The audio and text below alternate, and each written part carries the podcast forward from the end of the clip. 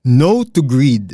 At sinabi niya sa kanilang lahat, Mag-ingat kayo sa lahat ng uri ng kasakiman, sapagkat ang buhay ng tao ay wala sa dami ng kanyang kayamanan. Lucas 12.15 May-ari ng isang sari-sari store si Marie at napansin niya na palaging bumibili sa kanya ang magkaibigang Leon at Elia ng maraming lollipop bago sila pumasok sa school.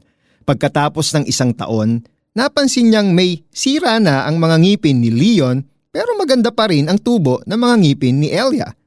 Nalaman ni Marina kinakain ni Leon lahat ng lollipop na binibili niya, samantalang ipinamimigay naman ni Elia ang mga lollipop sa mga kaklase niya.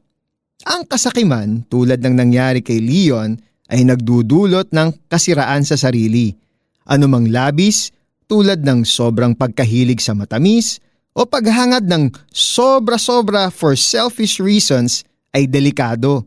Pero don't get me wrong, walang masama sa pagyaman.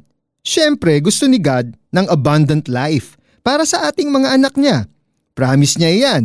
John 10.10 We can enjoy things, but we can enjoy them much more by sharing them with others. Maiingatan natin ang sarili natin mula sa kasakiman kung magbabahagi tayo sa iba.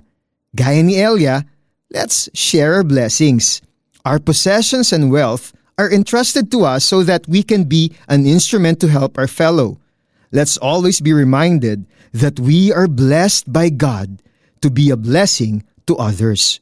Let us pray. Lord, I confess that at times hindi ako nagsishare. Thank you for reminding me that everything I have is yours at gusto ninyong maging good steward ako of all the things you've entrusted to me.